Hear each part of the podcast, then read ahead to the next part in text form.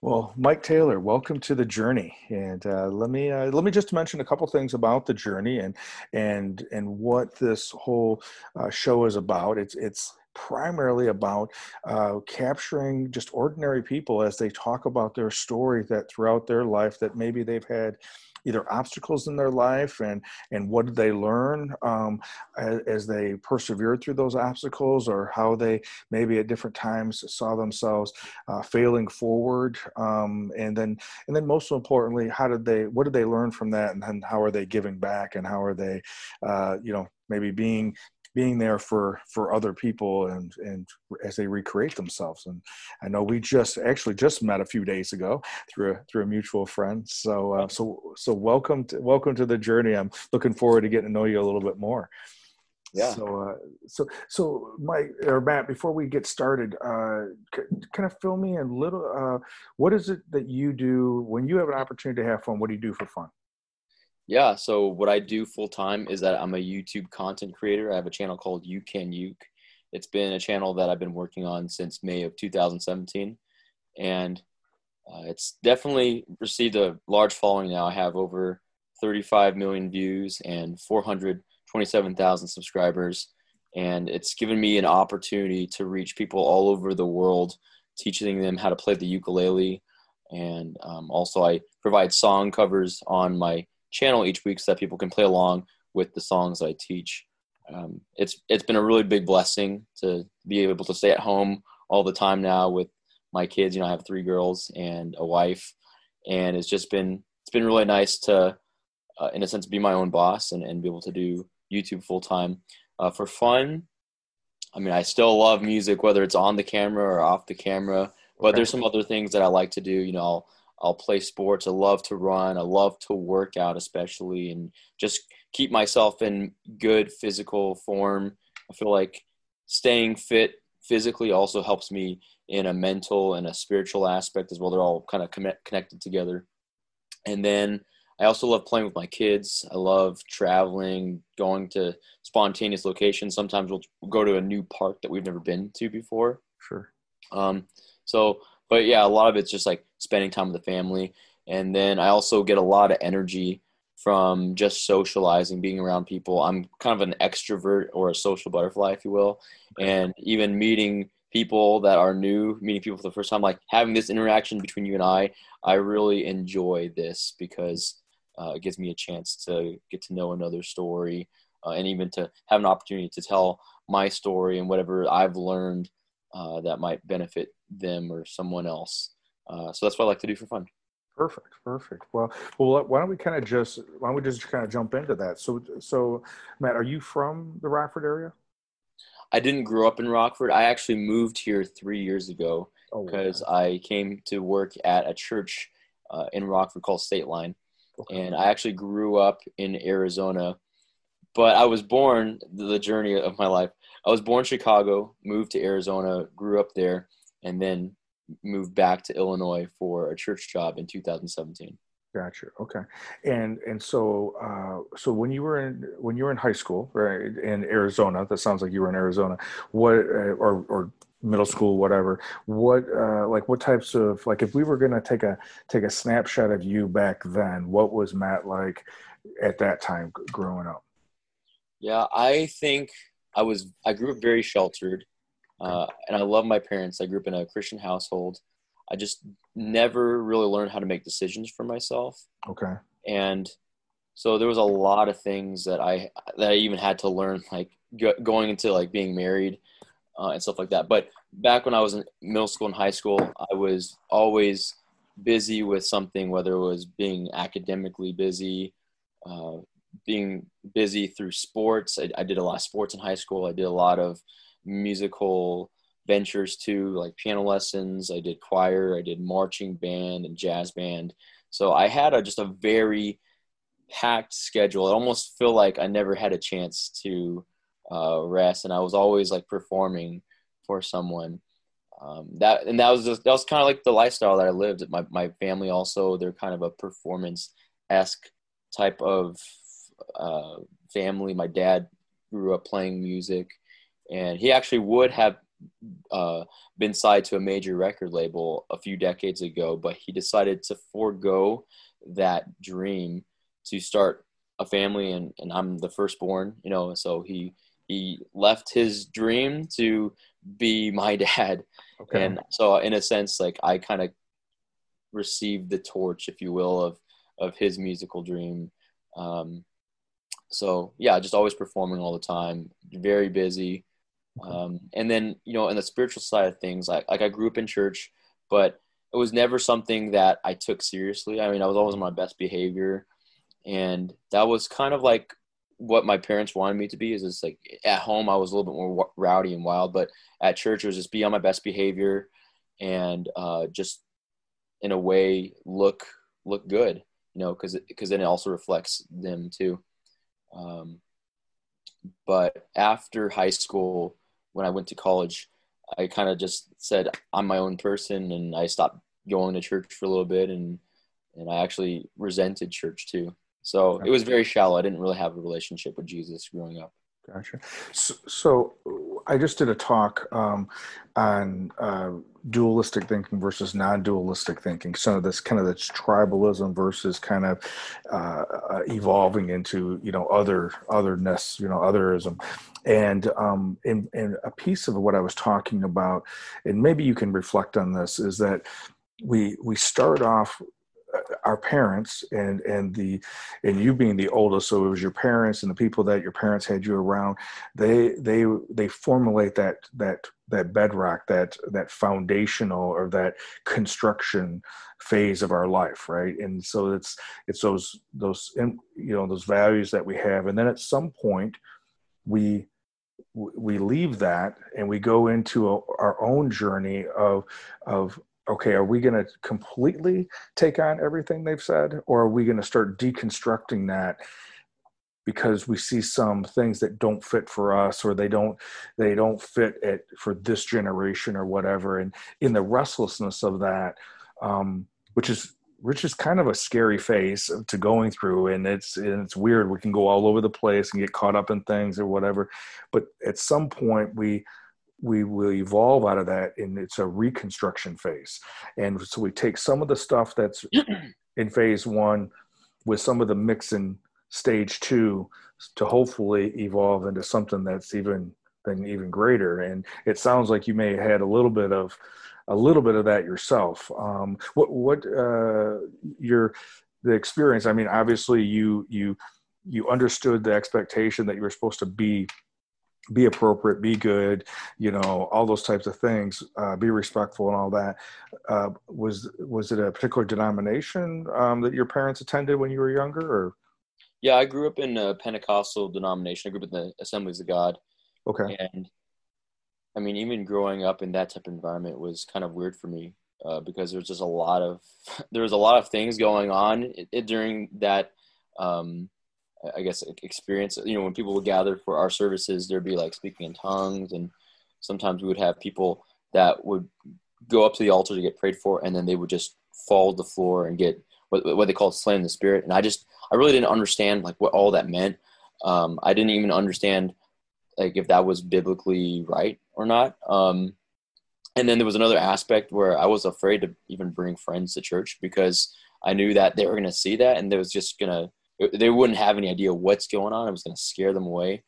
Um, so like that kind of stuff, you know, um, there, I mean, there's still aspects to it to this day where I'm like, I, you know, I, it, there might be some authentic experiences that people might have had in those gatherings, but it's just, for the most part, I always thought it was just like for show, you know, or, um, you know, I also, also growing up, I felt like this pressure where I had to do these certain things. Like if I were to go up to the altar, you know, there was, I felt like I had this expectation on me that I needed to fall on the floor and be slain in the spirit, or I need to, you know, if I get prayed for, if I go to the altar, someone is expecting me at the altar to like just start speaking in tongues. And it was just so, it was so hard to develop a really authentic relationship with Jesus um, because of those certain pressures. So yeah, when I left, uh, when, when I, when I graduated high school and started college, I really kind of took a hard look at myself and was like really reevaluating, like, do I really believe in this stuff?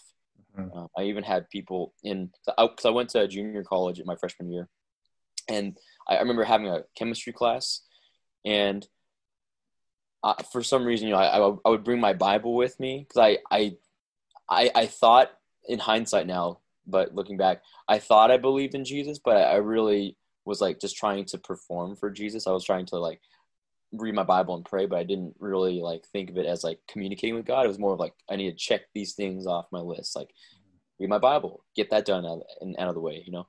Uh, but I would bring my Bible to college, and the person that sat, sat next to me in my chemistry uh, class looked over at my desk and saw this Bible, and he said, "Oh, you read the Bible. Uh, well, what about this? You know, Bible says that people were, you know, Israelites were killing other people in the Old Testament. Like, what do you think about that? Why would God allow people?" I just didn't know. I didn't know any of the answers. I, I didn't, there's a lot of questions that this atheist next to me was asking me that I just didn't know how to respond to.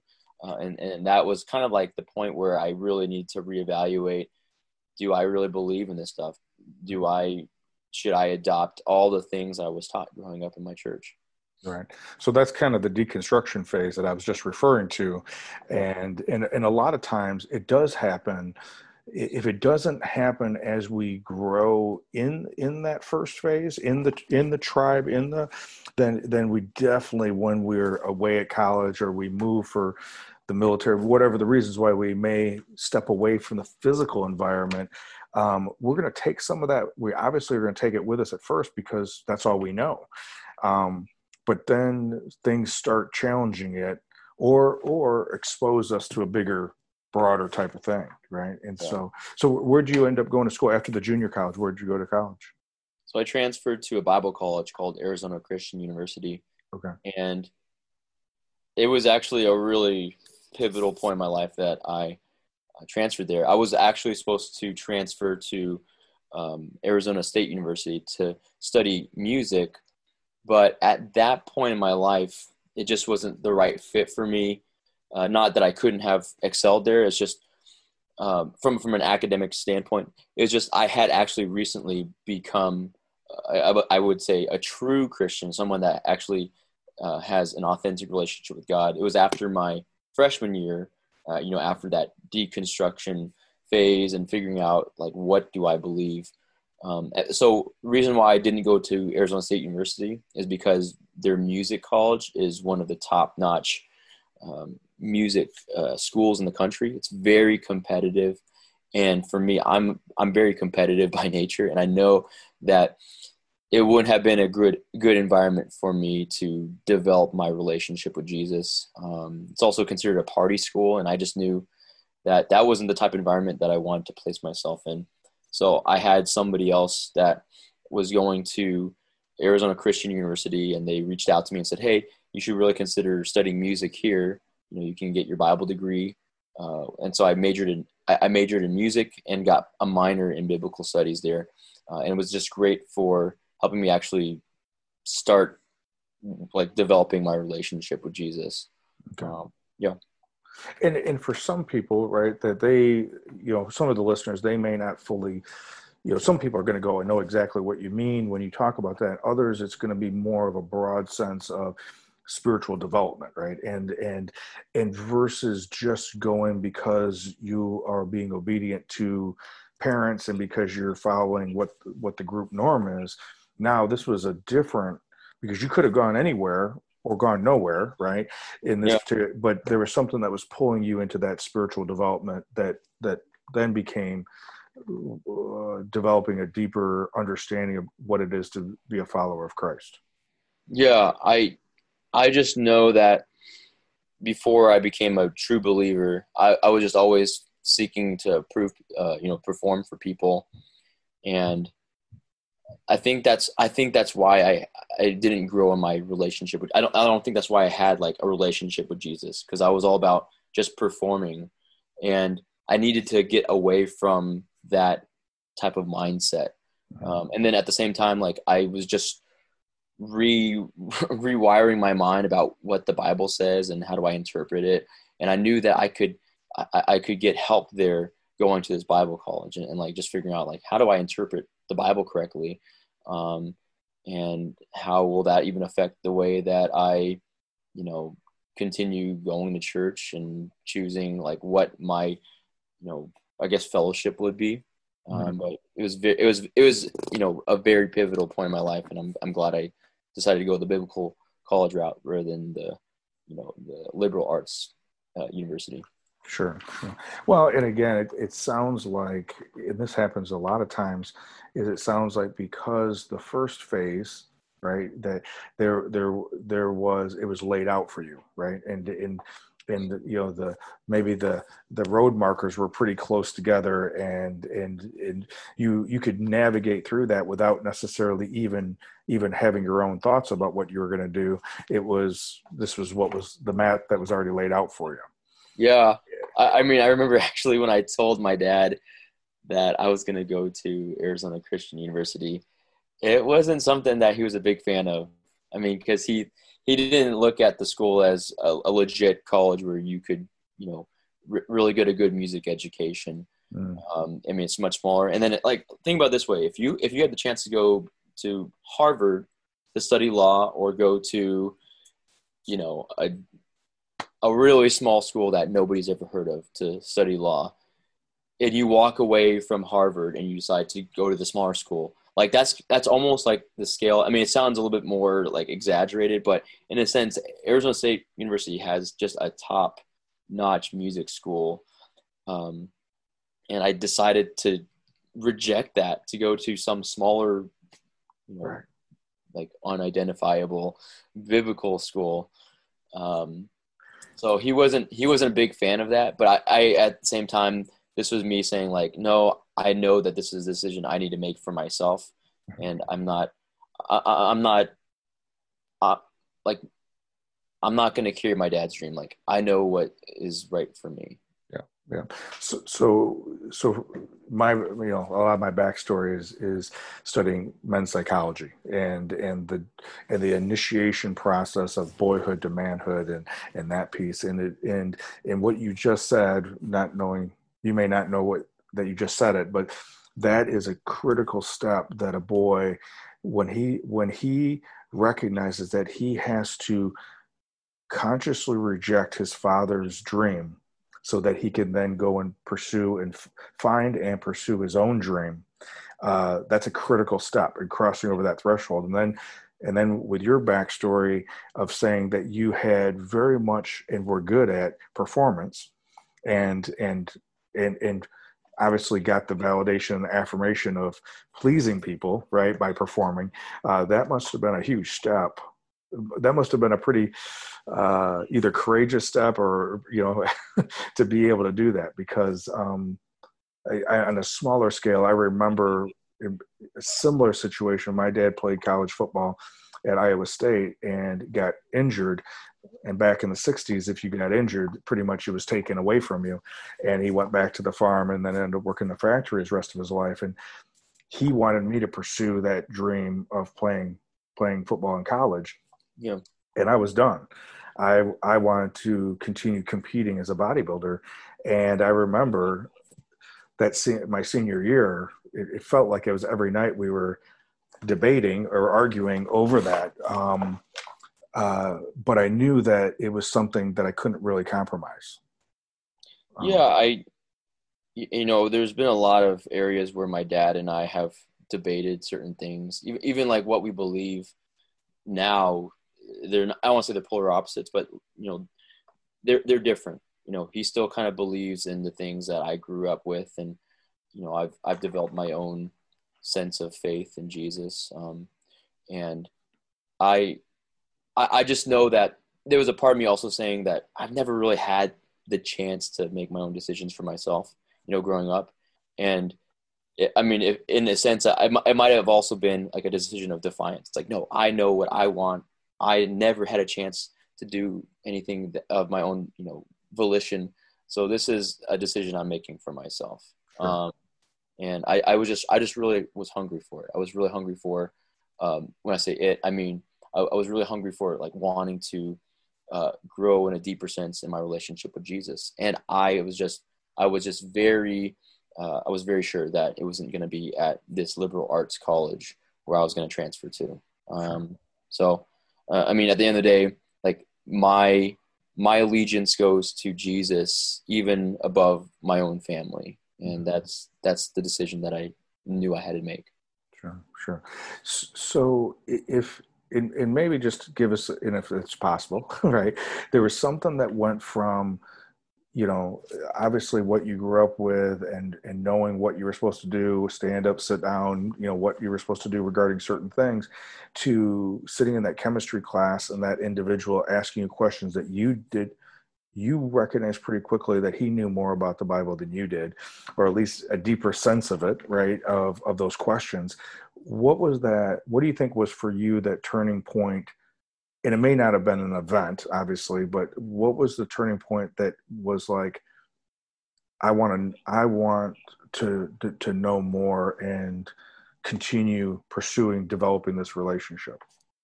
Yeah. Uh, so, I mean, it's, it's a very complex story. Um, I think part of the reason why I turned away from the way that I grew up, you know, uh, the, even even adopting the beliefs that I grew up with in church, uh, was one, because I was being challenged with things I didn't know about um, regarding the Bible, uh, and two, you know, I actually was involved with a person in college. Um, like I, I had a relationship with a girl, and it was it was it was a girl that wasn't good for me. I mean, she wasn't a, the type of person that would help me to understand more about who Jesus is. Um, and there was just a lot of dumb decisions I made with her. And it, it got to a point, my, my parents knew I was getting involved with this girl and they didn't like her. Uh, and anyway, it got to a point where, um, like I wanted to move out of my house to live with this girl. Mm. Um, so I just couldn't stand being around my parents any longer. Uh, couldn't stand them always holding my Um, I, I wanted to be in this relationship too. Part of it was because my parents wouldn't ever allow me to date growing up. And it's, it was just like one of those decisions I wanted to make for myself because I, I felt like I was an adult by that point, you know? Um, but I, I was seeing how this relationship was actually messing me up. And it was like growing up, uh, going through college too. Um, I had my own band. I had a band. We recorded uh, a, a few, Uh, like singles and an E P, and we we were getting booked for some really crazy places. Like we actually got to play at the Talking Stick Resort, which is where the Phoenix Suns play, right? Wow. Um, we were landing some gigs and getting involved with some recording labels, and uh, the thing that messed up that whole vibe with the band was this girl. This girl um, was the reason why my band split up. My band members were saying just how bad this girl was for me and how she was really like taking more of my attention away from me, like being fully invested uh, in the band and, and, you know, being effective as a leader of the band. And so it, it really, it, th- that relationship like kind of ruined me my freshman year of, of college. And I, it, so I kind of hit like a rock bottom where, you know, you have this dream that's escalating. You kind of see, you're seeing it open up more and more. And then all of a sudden it all like drops. And the person that you're left with is this girl who is kind of like the, um, you know, the reason why it, it all the dreams have kind of faded out. And I mean, it, it, it's not entirely her fault because I chose to be with her. I chose to engage with her in the ways I did my freshman year of college. But I, I knew at that point, like I, I couldn't go on living my life like this. Um, and, and like, even in that time of my life, I had, you know, in a way, like decided to, to like not pursue Jesus. Um, so I knew that once I left that relationship, like the only way up is, you know, really taking a, a closer look at my relationship with God. Um, and, and what does having a true relationship with him look like? He was he was basically like essentially the only hope that I had at that point of my uh, of my life.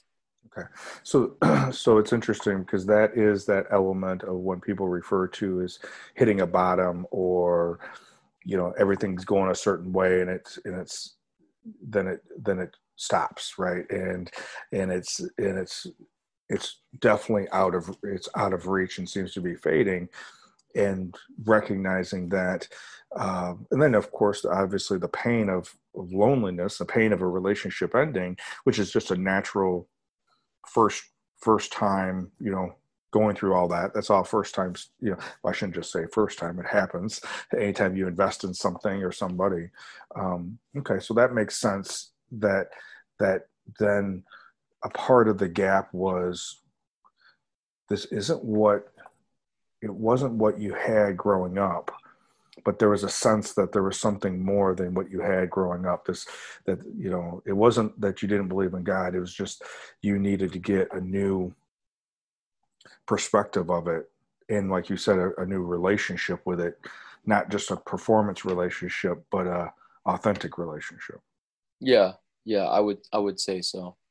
Um, and yeah, I, again, I, I, I, growing up, I would try to read my Bible. I would try to pray, but there wasn't like anything um, that I, I didn't feel any deep sense of connection with Jesus. It was like I was just trying to get through, you know, like reading reading an assignment.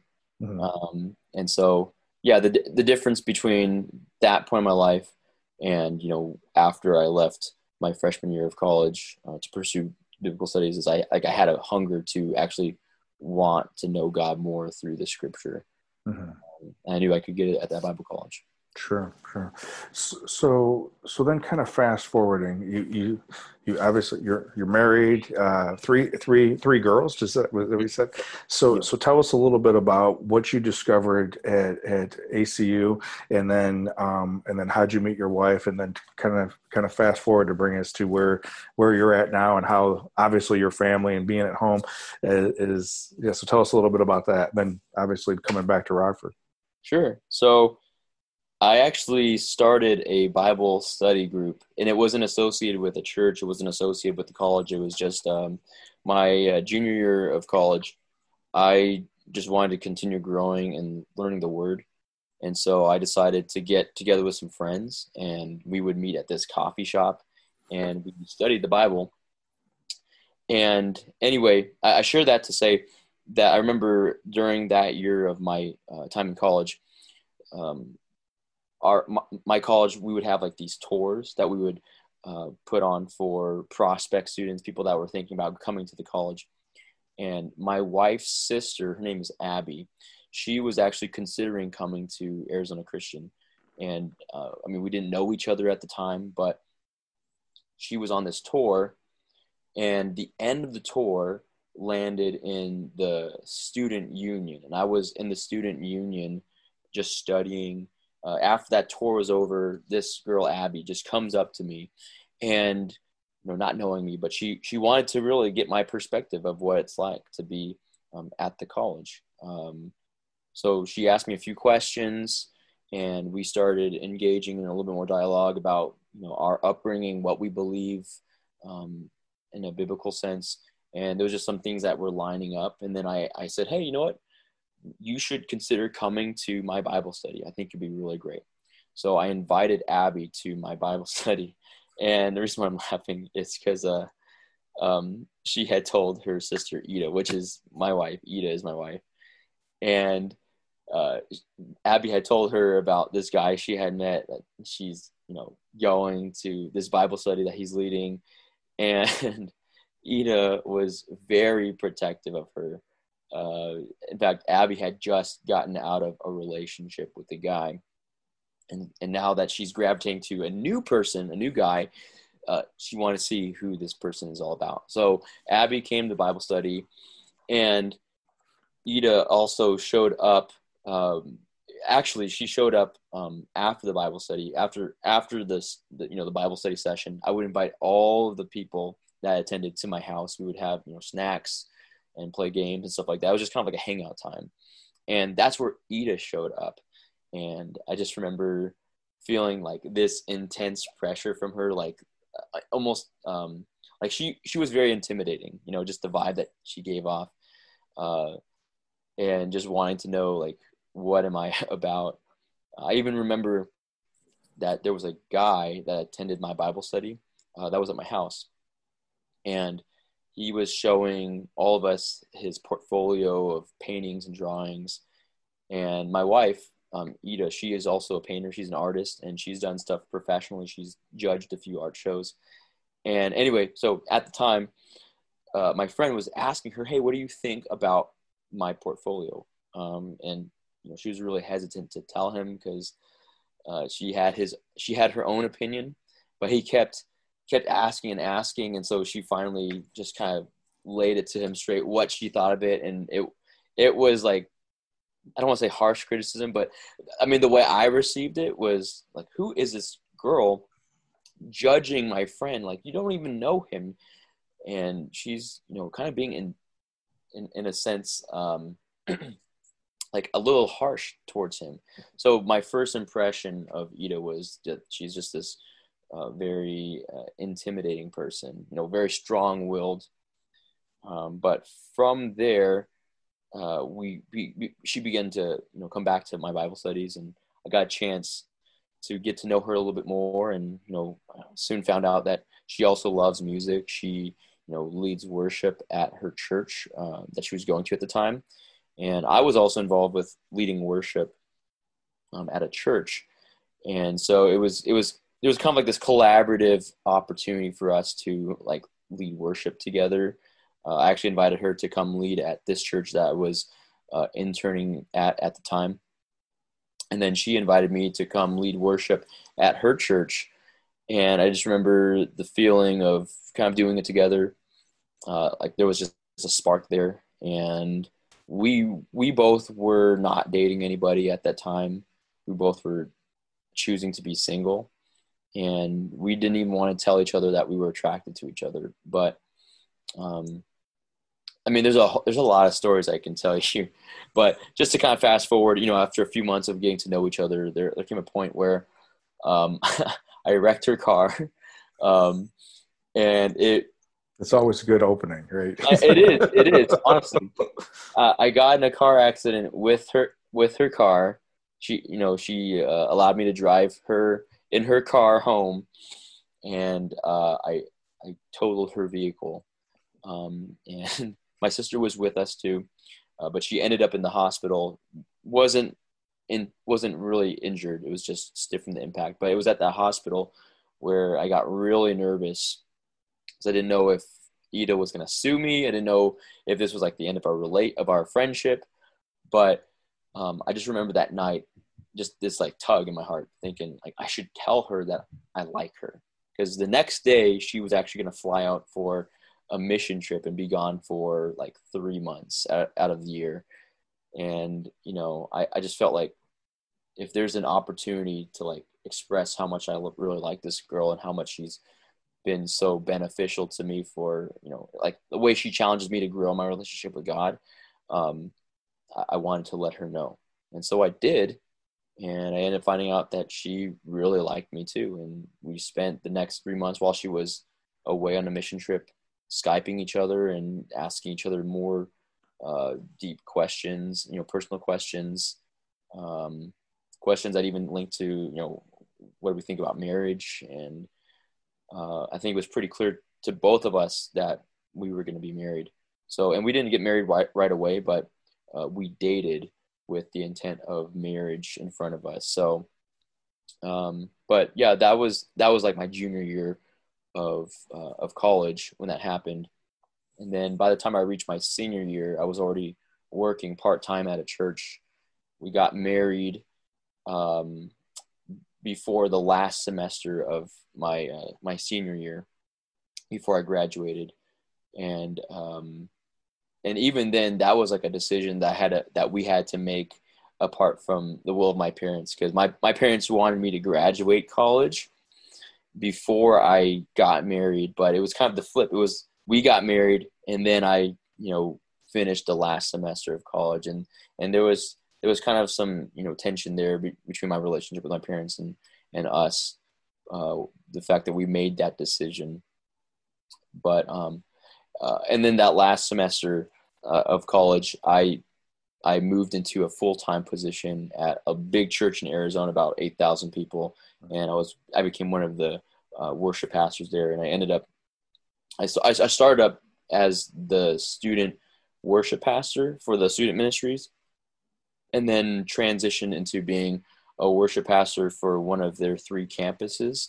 And then, you know, before, like, by the end of my, my time there, uh, I, I was brought back to the main campus and uh, was primarily like the Saturday night, uh, w- like worship leader kind of role. So, okay. Uh, and that was like all within my college career. So it's been pretty, pretty crazy.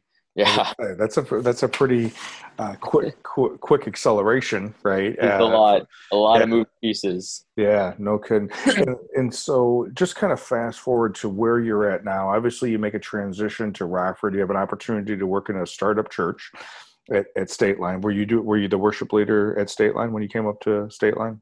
Yeah, I was the main worship pastor, and okay. I mean, the reason why I, I transitioned from my former church in Arizona to Stateline was I just thought that it would give me more opportunity to use all the different talents and gifts that I have. Um, you know, at, at the mega church I worked in in Arizona, we had a lot of staff. I, I think we had like two hundred fifty people. And so everybody had their own lane. And, you, you know, I, I was like, I, I felt like I, I did a decent job at my role, but I just didn't feel like I was being challenged enough. Um, and, I knew I had more to offer. I just didn't have the opportunities to really be, to really be able to use my gift. So I actually looked to Illinois because it's where I was born, and I thought it could be a cool idea to move back to Illinois. Um, and so I started looking at some churches, and I found Stateline. Um, I actually came upon some kind of like ad too that was like an advertisement with their uh, like video of the lead pastor Greg talking about the vision and what Stateline is all about. And I just remember watching that video and thinking like, okay, I really love what this church is providing. I mean, they're all about relationships and, um, you know, like cultivating authentic community. That's, that's kind of like the type of church I was looking for. Um, and so I reached out to the guys at Stateline, and it it was like a two to three month process of, you know, us having multiple conversations and flying my family and I out to just check it out and lead, get us lead worship um, on a weekend there. And, you know, we really took our time. We didn't want to just make a swift decision. We wanted to really also feel like we could connect with Rockford. And so when we came here just to visit, like there was a lot that we loved about Rockford. Um, The only parts that we didn't like was the fact that we'd have to move away from our family, but I think it actually has made us stronger and has allowed us to recreate ourselves and, and even be more established as our own kind of clan. So, uh, but we really loved Rockford, and it was just, it was pretty clear to both of us that this is where God was leading us. So we, we moved, we packed up everything, moved to Rockford, and Stateline is, you know, I'm not there anymore, but it truly is like the best church I've ever worked for. And I've worked for, I want to say three to four different churches. So mm-hmm. um, it's, it's got a really unique environment, and I'm just really, really glad that I was able to contribute to cultivating a culture there where anybody could just walk right in and feel like they belonged. Sure. Well, let me uh, let me ask you. I'm going to put you on the spot for a second about because uh, uh, you said something. I've been I've been born and raised in Rockford and spent the majority of my life here. So so when I have someone who who who who's chosen to come to Rockford in in their decision as a as an adult, young adult coming there to as a professional to come here, and then you say oh, all the things that you love about Rockford. So give it give us like three three plugs about what what things that you and your wife uh, found that you loved about Rockford. Yeah, I think, well, I mean, there's a lot to say, but the uh, things that come to mind is, uh, we, well, we love the scenery, love the changes in the seasons. I mean, there's no place like Rockford in the fall. I mean, Arizona's always hot. And I mean, there's, there's points where we do miss Arizona, you know, when it's really bitter cold here, but uh, there's, it's just beautiful, you know, even seeing the rivers and, you know, being able to go to like a lake nearby. You, you would have to drive at least two hours to get to some kind of lake in Arizona from Phoenix where I lived. Um, so everything is just pretty close together, and the scenes, the scenery is the, the change in the seasons. It's, it's very refreshing. Um, we also uh, love Rockford simply because uh, like, again, the church Stateline, it, it was a really neat uh, community that we had there. Um, I mean, at the time that we moved here, we didn't know anybody, but when at, we at least knew, you know, for a little bit, like Greg and Tyler, the pastors that worked there, and they were just very welcoming to us. And, and so we felt like if we moved here, that we were going to have people that would take care of us and, you know, even kind of be a bridge to helping us find new people and, and kind of establishing our own sphere of influence. So, um, and then the other piece was, uh, um, I, I love how family driven this area is. You know, there seems to be a lot of family values out here. Uh, it's almost very communal.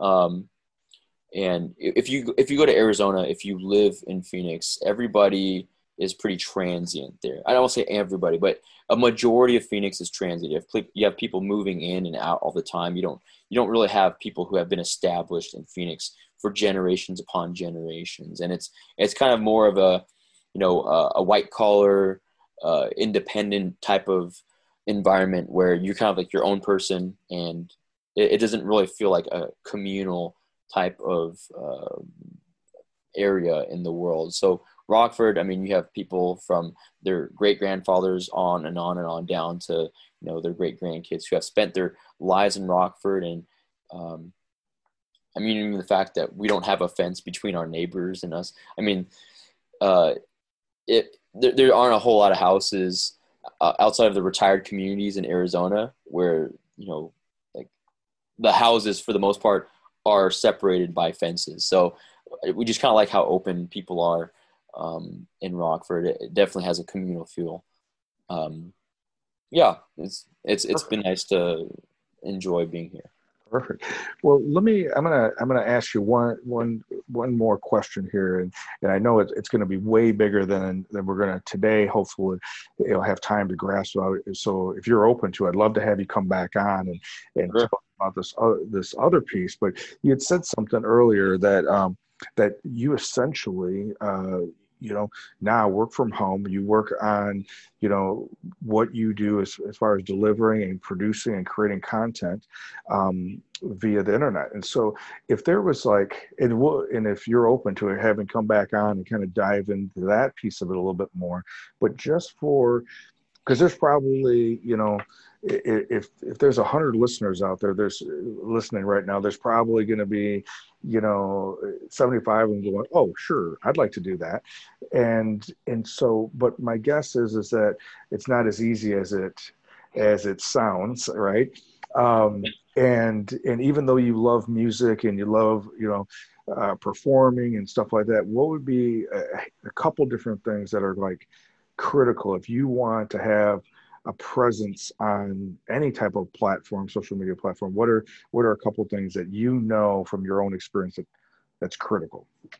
Yeah, I mean, I preach this also all the time to people that ask me about my channel and, you know, how do I it, like people that aspire to want to create their own YouTube channel. I uh, the things that I share with them is is showing up and being consistent. You know, there's been periods where uh, as a creator, you create content and you don't exactly get the result that you're expecting. And you kind of, there's a, there's a, you know, a, a natural tendency to say, oh, this isn't working. Maybe I should just stop doing this altogether. But no, it's, it's choosing to stay consistent. It's kind of like marriage, you know, like you, you're going to have so many different ups and downs. Um, you know, there's going to, there, I mean, in my own marriage, there's been points where we've, we've thought like, can this continue? Can this marriage continue to work? And we've said, you know what, we're going to continue to show up. We're going to continue to fight because it is worth it. And, you know, like we're here today and it's, you know, God has done a lot of things in our story uh, together as, as a couple that I know is going to bless so many different people. And, and it, it's the same way with, you know, creating a YouTube channel um, to, you know, to extent it. When I started my YouTube channel back in two thousand seventeen, my first six months, I didn't receive anything above one hundred subscribers. It was, it was very small, um, you know. And so, someone listening to me right now would have thought, six months and only one hundred subscribers. Like, why are you still waste? Why were you wasting your time? But I just knew that if I continued to just work at it, and I had some mentors as well, who they have a huge YouTube channel, about almost four million subscribers now. And they were telling me, when you start a YouTube channel, it's going to be really hard to gain momentum for those first few months. You just got to keep putting out content, because once you get that one video that really, you know, goes viral or, or, you know, receives a lot of attention, you're going to have this whole other library of videos that people can, you know, uh, go to. And, and so I just kept working at it, kept showing up, stayed consistent. And, you know, by my seventh month of being a YouTuber, I had a, you know, I had a video really take off. It was a, a tutorial on the song of How to Play Perfect by Ed Sheeran. And now that video has three point two million views, but that was kind of the video that really helped launch my growth and, you know, start gaining twelve thousand new subscribers every single month. But um, yeah, it, w- it went from a hundred all of a sudden to a thousand to uh, like ten thousand within two months. It was pretty crazy. So you gotta be consistent. You gotta just show up. Even if the results aren't immediate, um, you know, it will eventually, it will, it will eventually happen. Um, And my guess is, and you didn't, you didn't say this, but my guess is, Matt, that there's also something through your out throughout your whole journey, you you have learned that you have to stick to being authentic. You that that there's there is a blessing that comes to sticking to authenticity, even if you're not getting the affirmation that it's being received. Yeah, no, you're you're totally right about that. You know, there's even been challenges in this season now, in this year. Uh, you know, when when you're starting a YouTube channel, one of the biggest things is is cultivating the right culture. And uh, you know, I've I've had to really rethink, how do I want to how, how how do I want to be even more authentic to my community? How do I want to present myself as someone who doesn't just provide content, but really provides an opportunity to listen to people? Um, and show them that I care. And actually, after this podcast, I'm going to be uh, doing a Zoom call with a with one of my subscribers from all the way from Hong Kong.